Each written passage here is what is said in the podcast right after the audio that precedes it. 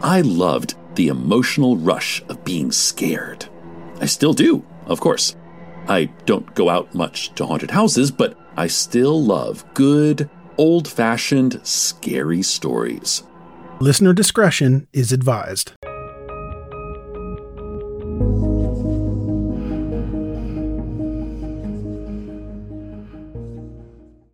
We have kind of a little bit of a different case tonight. This case actually takes place in Delaware County, Iowa, in a town called Earlville, and it's a very, very small town, population around 700 people.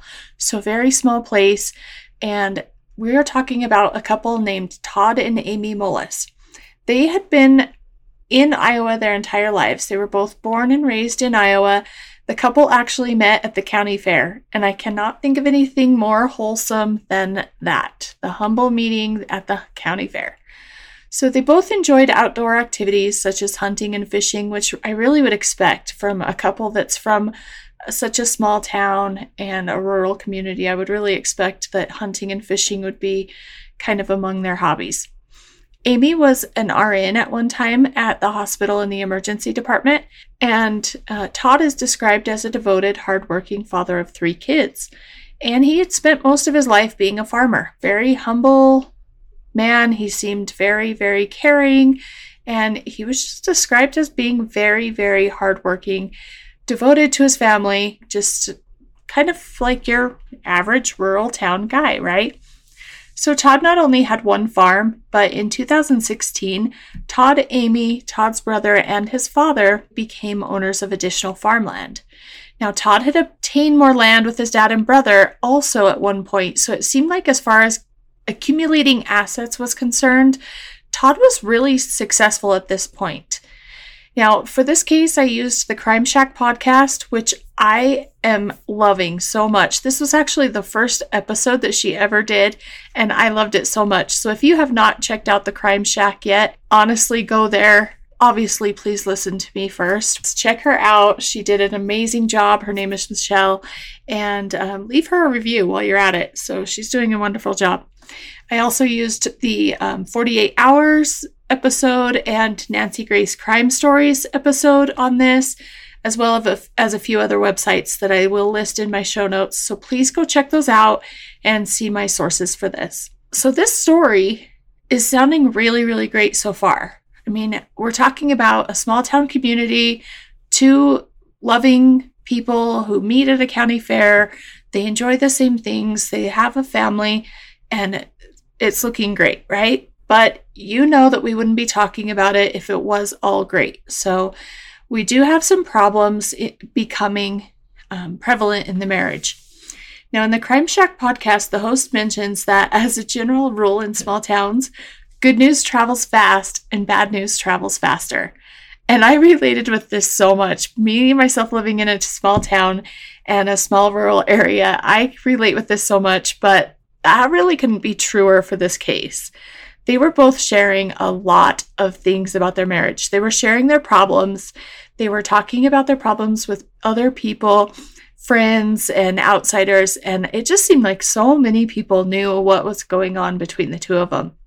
And that seemed kind of odd to me, that they both were reaching out to so many different people about what was happening in their marriage. One thing that did stand out to me is how many friends it seemed like Amy had. There were a lot of people that seemed, like I said, to know about the problems in this marriage, but it seemed like Amy just had a ton of friends. There were a lot of different friends mentioned. A lot actually testified at the trial that we'll talk about later. So it was just a lot of people involved in her life. She was talking to a lot of people, reaching out. And Amy would often complain that Todd worked too much. Amy was kind of the type of person that liked going out and doing things. Todd was more of a stay-home kind of guy, a homebody. And so those things they didn't really have in common, which I understand because I'm so much of a homebody that if I was with somebody that constantly wanted to go out and do things, it would really bother me. And I'm sure my preference of lifestyle would bother them. So I can understand that part. Now, Amy's friend states that she had been unhappy in her marriage and that she hadn't actually been happy for years. And in 2013, while Amy was working at the hospital, Todd actually found out that she was having an affair. Now, after the affair, Amy had quit her job at the hospital, and they had been trying to kind of work things out. They sought marital counseling, and she was really trying to make things work with Todd. And so she was going to stay primarily just working on the farm, spend more time with Todd, really try to work together on their marriage. Todd states that she was actually doing this willingly because she wanted to spend time with her family. She wanted to give up the hospital life, devote more time to her family. But according to her friends, Amy really felt like that was the only option that she had, and she didn't really feel like Todd was ever going to trust her again after this affair. Todd said that in their marital counseling that the counselor had actually suggested that they would have full disclosure. And the only thing that I ever read about that was it would be necessary for Amy to tell Todd where she was at all times. And so if she would go to the store, go out to lunch with friends, she was constantly having to tell him when she would get there, when she would leave. And it just seemed like there was a lack of trust there. But I never could find anything that actually said that Todd was doing the same thing. So I'm not sure if it was both ways, that he was actually disclosing everything that he was doing, or if it was just more about Amy telling him because he just did not trust her at all during this time. There were only certain friends that Amy was allowed to see during this time, and he was actually timing her when she was out of the house. So Amy's friends would make jokes about it with her, and they would call her the POT, and that was an acronym that stood for Prisoner of Todd. So it kind of surprises me how much the friends knew.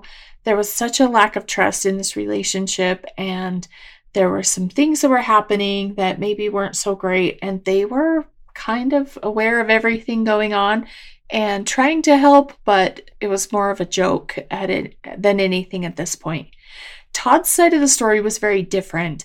He would go on to say that they've basically spent every moment together on the farm, that things were going well, and that they were pretty happy, and that they enjoyed spending all of this time together, and he didn't have any problems. Now, in the spring of 2018, Todd does notice some changes in Amy's behavior. Amy would go off into the bedroom alone a lot with her phone, which she hadn't been doing previously. Since he had been down this road before, Todd immediately becomes suspicious of Amy. So he begins to kind of wonder about it. He looks over their phone records, and he discovers over 100 text messages between Amy and the farm manager, Jerry Frazier. Jerry Frazier was actually a field manager for the Mullis farm.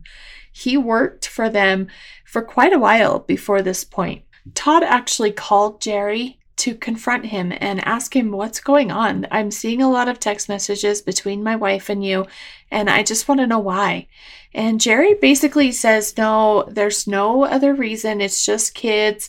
We're talking about showing animals at fair, and we're talking about sports and kids' activities and scheduling, and it's really nothing. It's not a big deal. And so he denies that anything else is going on. Todd does feel a little better about things after Jerry denies that there's anything going on, but he still calls Amy's stepmom to ask for advice, which, if you remember, I did say that they are involving so many people in this marriage, and the fact that he called the stepmom to ask for advice suggests that, wow, they are really involving a lot of people instead of talking to his own wife about it. So Amy's stepmom actually suggests calling Jerry's wife to find out what's going on. And I kind of get the impression that due to this being such a rural place and such a small town, that they actually probably already knew each other. And so it was probably not such a big deal to just call out of the blue and ask, because they probably had known each other for quite a few years. That's the impression I get. So Jerry's wife tells Todd that she can't believe that anything would be happening, that they do have a happy marriage. She didn't believe that Jerry would be seeing anybody else, and she dismisses it. She just doesn't even think it's legitimate. There's probably nothing to worry about. And so it does make Todd a little bit more comfortable, and he actually goes a few days later and apologizes to them. He calls them each. He calls Jerry and Jerry's wife each to apologize to them for having handled it incorrectly, he says. And so he reaches out to them and apologizes. Now, unfortunately, that would turn out to be not the case, and Amy had actually been seeing Jerry for a little while.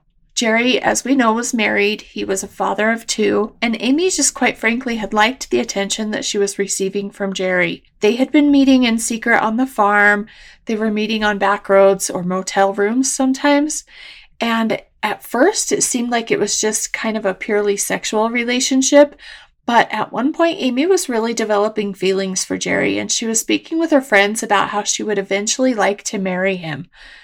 Amy had previously made it known to Jerry that she did feel like a slave or a hostage in her marriage to Todd and how unhappy she was, and so he was very, very aware of Todd's insecurities and jealousies and very aware that Todd was not going to handle this well if he did find out. Jerry, of course, goes back to Amy and says, "Hey, your husband is calling me. He's on to us." And they kind of figure out that they probably need to slow down on texting. Jerry's immediate solution to it is, "We need to slow down," but Amy still wanted to keep in contact with him. So Jerry actually got a Gmail account and they would use Gmail and communicate back and forth via email. Amy went on to tell her friend Terry that Todd had confronted Jerry and that he had denied it, but tells her the real reason behind the text. And so even some of their friends were well aware of the affair that was happening. And she also tells her that at first the relationship, like I said, had been purely sexual, but now she was really falling in love with him. And it seems to me that Amy was the one kind of developing the feelings for Jerry when he was a little bit maybe trying to keep his distance from the situation. At the end of August 2018, Amy's friend Terry had attended a medical conference when somebody came up to her and actually mentioned in the conversation that they had heard rumors of how Amy was, quote, being naughty again. So when Terry brings that up to Amy, she decides to be very upfront about the rumors with Todd in an effort to minimize it. So she goes back to Todd and she tells him, "Hey, I heard these crazy rumors about myself and I heard that I am sleeping with Jerry and can you believe it?"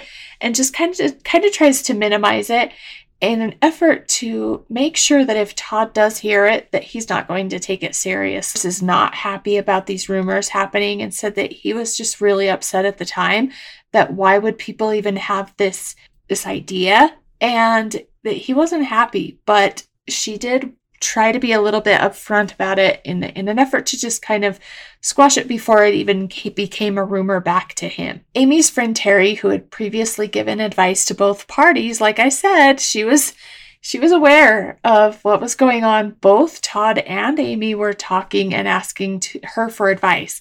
She warns Amy that you're putting yourself in a really terrible position and even went as far as to use the words, "Todd will kill you if he finds out." So Jerry states that Amy had told him also that if Todd found out about the affair, he would have no problem making her disappear.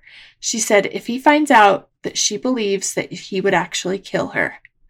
She even pointed out to a friend at one time that if she ever came up missing, to look for her in the new timber. So that's the part that's so extremely disturbing to me. If I had a friend that said, "Hey, if I come up missing, this is exactly who did it and exactly where I am," I think I would be figuring out an escape plan for them. But it didn't seem like they actually took it seriously. It was more like kind of a joke. I don't know at this point how seriously they were actually taking it, but they knew that Todd was actually capable of doing these things. They believed that. One of her friends actually described Todd as, quote, "a person you don't mess with," end quote. So that alone tells me that if you actually believe that he is somebody that you wouldn't mess with, then you know he's capable of something that you don't want to see. Amy also had a conversation with her brother that month, stating that she would want to leave and that she was asking for help in finding an apartment. And he was also willing to help store some furniture for her. So as soon as the crops were out of the fields, she was planning on leaving and they were going to file for a divorce. On November 6th, Amy went in for a uterine ablation procedure, and it was kind of an in and out procedure, just an outpatient surgery that day. And so by the morning of November 10th, Amy was outside doing some work on the farm with Todd and their 13-year-old son, Tristan. I'm going to take a quick break, and when we come back, we'll discuss more of the incident that occurred on November 10th of 2018. Hello, we are back, and now I'm ready to discuss with you what occurred on the day of November 10th. So remember, Amy had just had the uterine ablation performed 4 days earlier on November 6th. There was testimony that Amy was still experiencing some bleeding at this point. Amy had made breakfast for Todd and Tristan as they set out to work on the farm that morning, sometime around 9 to 9:30 a.m. According to Todd, they were preparing for a delivery of piglets, and Amy had really wanted to go out and help them. That morning, her friend Carrie texts her, quote, "How's it been going? Been thinking of you guys." 1 minute later, Amy's response reads, quote, "Thanks. Okay. Still very tense around here. Just not sure of anything anymore." And that would actually be the last text ever sent from Amy's phone. So what do we think that means? What do you think that was the tension that was happening? Because she had just gone in for this procedure, and according to Todd, everything's fine. But according to her, things are tense. And so I'm not really sure what that's about. But unfortunately... Hey, it's Kaylee Cuoco for Priceline. Ready to go to your happy place for a happy price? Well, why didn't you say so? Just download the Priceline app right now and save up to 60% on hotels. So whether it's Cousin Kevin's Kazoo Concert in Kansas City, go Kevin, or Becky's Bachelorette Bash in Bermuda, you never have to miss a trip ever again. So download the Priceline app today. Your savings are waiting. Go to your happy place for a happy price. Go to your happy price, Priceline. We will never really know Amy's side of the story. Todd said that when Amy got ready to go out for work, he suggested that she go try to clean light fixtures in the barn. And so she's up on kind of buckets and things like that to reach these light fixtures. And she's reaching up and she's cleaning them. And he describes how she keeps getting dizzy. And so she's coming down and she's kind of grabbing herself and just feeling really dizzy and needing something to hold on to. And Tristan keeps asking her, "Are you okay, Mom?" And she tells him, yes, just dismisses it. "I'm fine. I just keep getting dizzy." So they both kind of at some point try to convince her to go inside, but she wants to stay outside and she wants to help. So instead, Tristan brings up to Todd that they do need this pet carrier out of the red shed. And so Todd says, "Yeah, Amy, that would really help us out if you would go get this pet carrier." And the pet carrier was just kind of a small pet kennel, and they were planning on putting some kittens in there so that they wouldn't get run over by the heavy equipment that they were going to be using that day. We take this few seconds off to inform you, our valued loyal listener, about the best health and fitness podcast shows from the Nespod Studios. Join us as we give you the best of the best health and wellness updates you can rely on for the treatment of chronic health problems. Classic functional medicine, back to basics health tips, and special updates from the best doctors in the United States of America. Check out this health and wellness podcast shows. Explore Health Talk Weekly, Healthy Lifestyle Matters, Excellent Health Digest, Healthy and Free Daily, and last but not least, Weekly Health and Fitness Corner. Also, check out Nasty Boy CC, the Truest Story Never Told Fiction podcast, for that real life on the go experience with the 27-year-old golden boy who made our guest invite #1 list. He tells us about his story as it happens in real time and in real life. It's Nasty Boy CC, the Truest Story Never Told. Go get a load of that happiness, because happiness is healthy as we know it. Join us every week as we continue to provide you the best of health and fitness wellness updates from around the globe. Enjoy the show.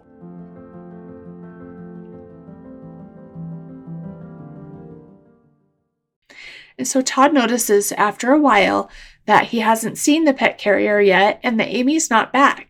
So he sends his son Tristan to find his mom. And so the 13-year-old goes off and he goes to the red shed to find his mom. Now, to describe the setting a little bit, the red shed, if you go into the door, there are things in front all the way. And so it's a very, very narrow spot that you can actually walk through as you walk through the door to the left-hand side.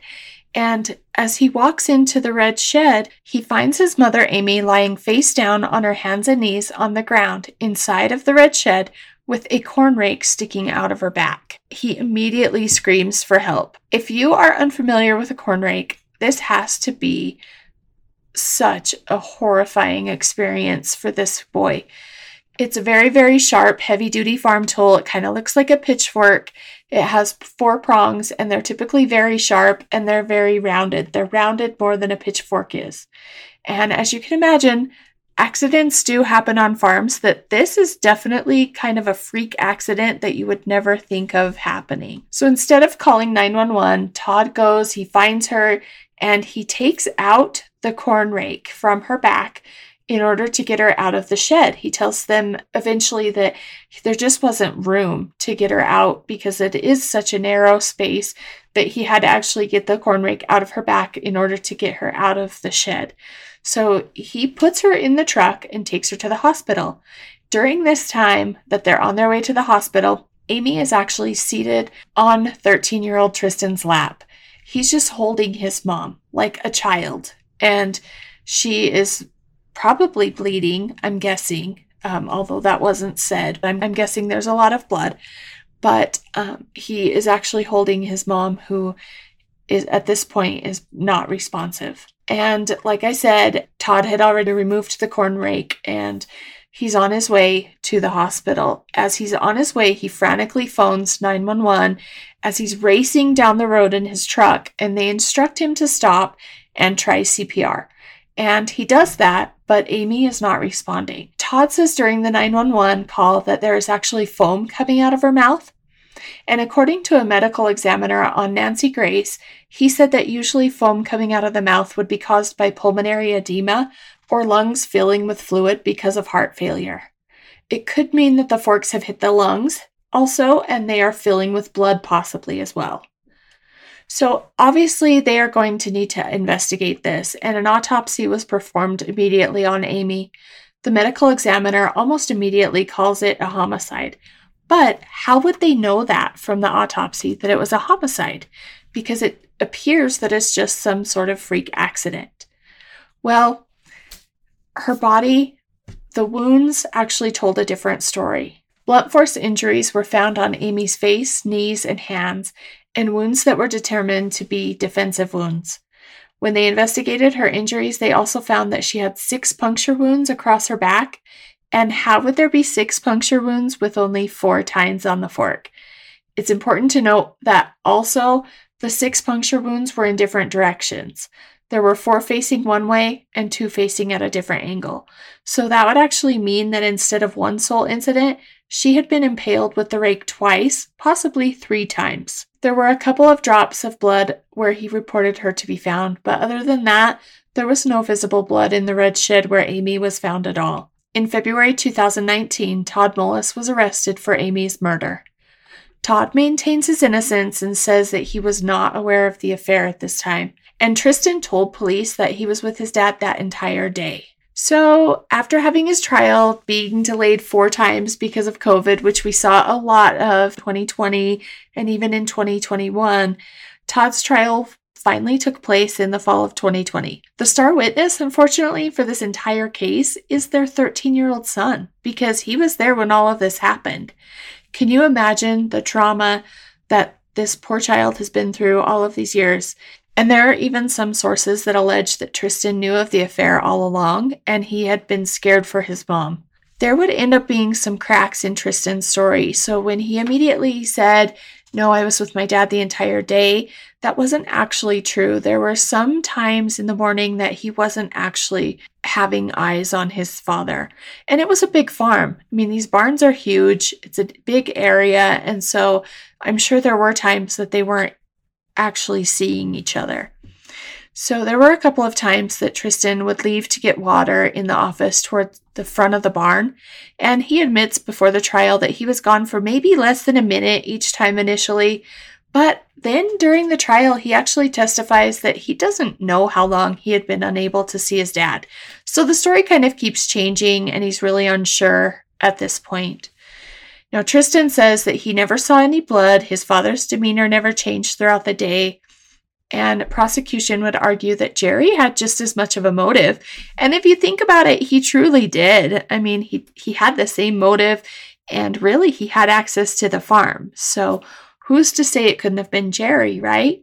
And the defense argues that there simply wasn't enough time for Todd to actually accomplish this without Tristan having noticed or without having something go wrong and not being noticed. So they kind of want to create a doubt that it could have been Jerry. Jerry had actually spent the entire morning 45 minutes away that day with his college-age son, and so his son was also his alibi. They were doing work and watching college football that entire day. And they actually had cell phone records to back up those claims. So he was pretty much dismissed as any person of interest. If Amy and Todd were to split, his entire life, though, would be split in half.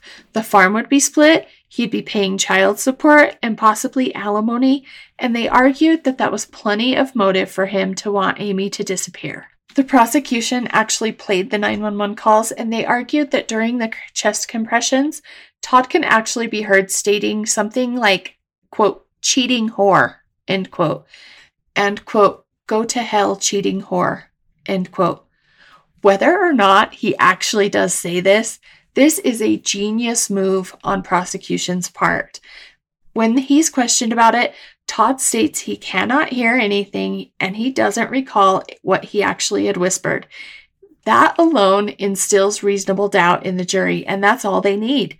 So that was a genius move on their part to actually create the doubt that Todd was actually saying those things. And Todd had absolutely no defense and no idea of how to back that up. They bring up during the trial the fact that Todd and Amy hadn't actually shared a bed in the last 5 months. They also bring up, as I said, that she had defensive wounds and she had bruises on her knees. That could arguably be a sign that she was possibly in a fetal position during the attack. There were also searches on Todd's iPad that were linked to his Gmail account that was killing unfaithful women, what happened to cheating spouses in historic Aztec tribes. He had also researched the placement of organs in the body. What could that possibly mean? So to me, that means that he's researching the best place to hit someone to kill them, because he's researching what organs to hit. And he had also searched things like, was killing more accepted centuries ago? Characteristics of cheating women? Did ancient cultures kill adulterers? And gaping chest wounds. The medical examiner on Nancy Grace states that Amy would not have died instantly from her wounds. He said that depending on what was actually hit, she would have hemorrhaged internally and it would have taken several minutes for her to bleed out. She would have also been in excruciating pain from the rake stuck in her back. Todd was actually found guilty of murder in the first degree, and he was led out of the courtroom in chains. He was sentenced to life in prison without parole, and before he left the room, however, he did proclaim his innocence one more time. So that is the story, folks. Thank you so much for joining me, and we will be back with our Spotlight of the Night. Thanks.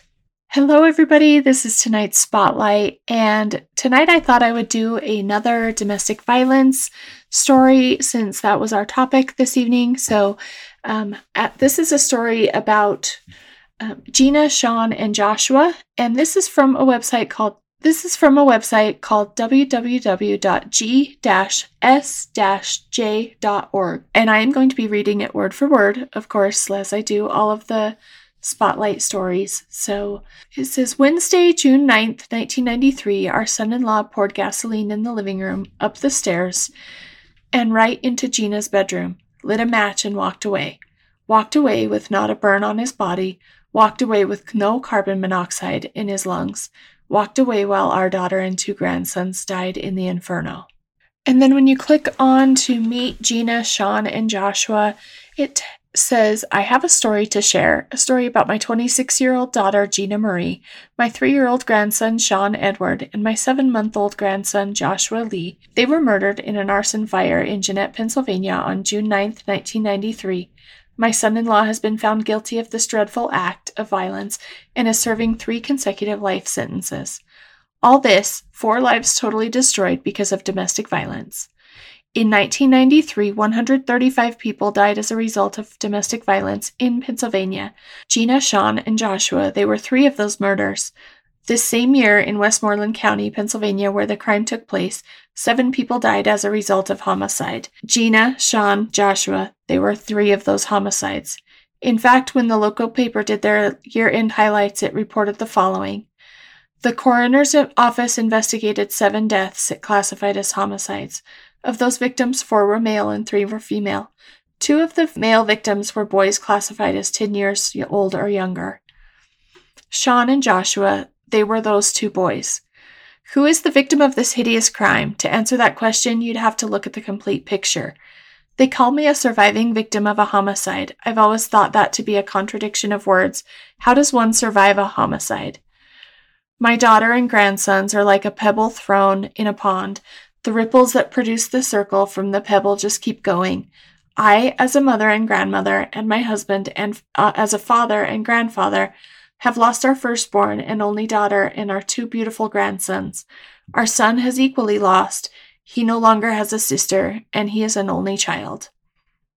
So that's just a small part. It talks about the beginning of it. And it says, how did this all begin? It started with my daughter looking for the American dream, looking for the house with the white picket fence, 2 cars in the garage, kids, a dog in the yard, and a wonderful husband. After she graduated from high school, she began the search. She first found the husband and had a child, Sean Edward, and was born December 1st, 1989 in Maryland. The marriage ended in divorce. The story continues. She gets involved with another guy. He decides that the grass is greener in Pennsylvania. The dream package is waiting for them there. That was February of 1991. It wasn't long before I got a phone call that this friend had beaten up Gina during a birthday party that she had given him. He had hit her, bit her on the arm, and punched her several times in the stomach. The stomach punches had the most relevance to me. She was pregnant with child number 2. The police were called, Gina went to the hospital, and her friend went to jail. Now comes the next day. Gina decides he didn't mean it. He had been drinking, so all is forgiven. She doesn't press charges. She doesn't file a protection from abuse form. Isn't it amazing how bright sunlight makes everything look tolerable? He was in control. This will conclude the episode. Thanks for tuning in. If you like what you hear, please leave a comment and subscribe. Thank you.